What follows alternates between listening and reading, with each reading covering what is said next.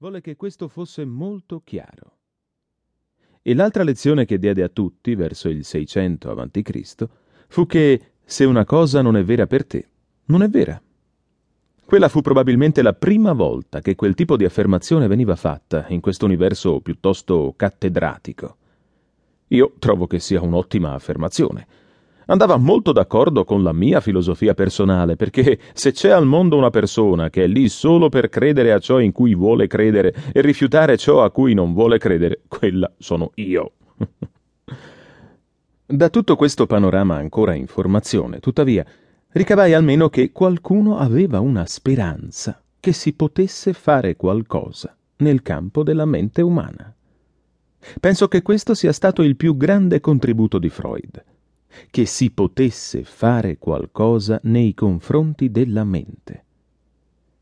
Questo naturalmente non significa affatto in modo preciso e assoluto che qualcosa sarà fatto nei confronti della mente, significa soltanto che c'è una speranza che si possa fare qualcosa e penso che Freud meriti un posto importante nella storia anche soltanto per questo.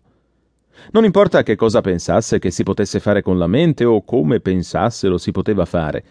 Lui fu realmente il primo uomo che si alzò e disse che c'era speranza per la mente senza fruste, bastoni, camicie di forza e il resto dell'armamentario col quale una certa parte di questo universo cerca di curare, fra virgolette, la pazzia. Freud fu un grande umanista.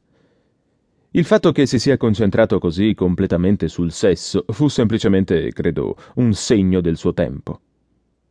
Credo che l'epoca vittoriana, che stava finendo proprio in quel periodo, avesse convinto tutti dell'idea che il sesso era la principale cosa nascosta. In qualche altro periodo, se ci fosse qualcosa di tipo mangiare, vedete, trovereste un tipo di filosofia freudiana incentrata sull'argomento del mangiare. Vedete, mangiare sarebbe una cosa riprovevole, sarebbe molto nascosta e di conseguenza potrebbe aberrare tutti quanti. Vedete come potrebbe essere? E in qualche altra società che non avesse niente al mondo e fosse totalmente interessata al mistero, vedete.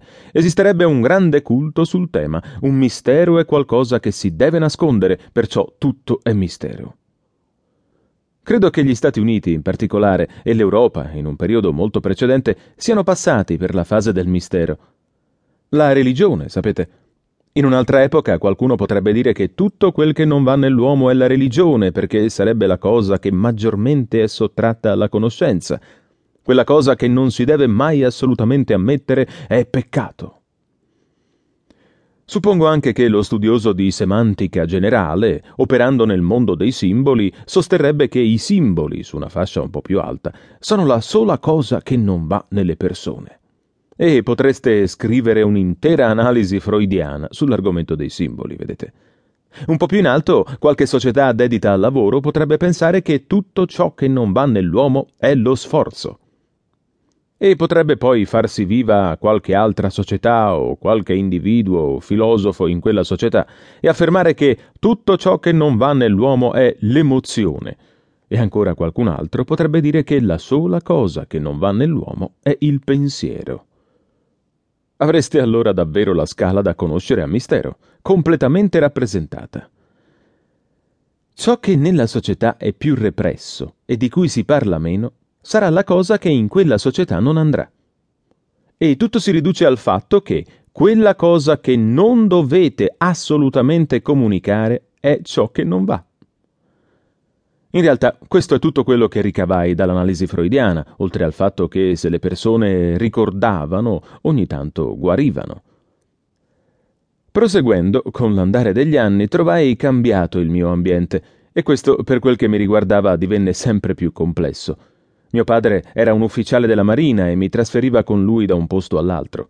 Credo che fino ad oggi non mi sia mai stato insegnato a fare le divisioni a mente e ogni tanto i miei banchieri richiamano la mia attenzione sull'aritmetica. ad ogni modo, ecco un ragazzo che veniva spostato qua e là, vedeva cose nuove e strane e parlava con gente interessante, nuova e strana. E sapete, in tutto quel periodo non mi venne mai in mente, mai, mai che da qualche parte non ci fosse la risposta definitiva. Non rientrava nelle cose che sapevo. Pensavo che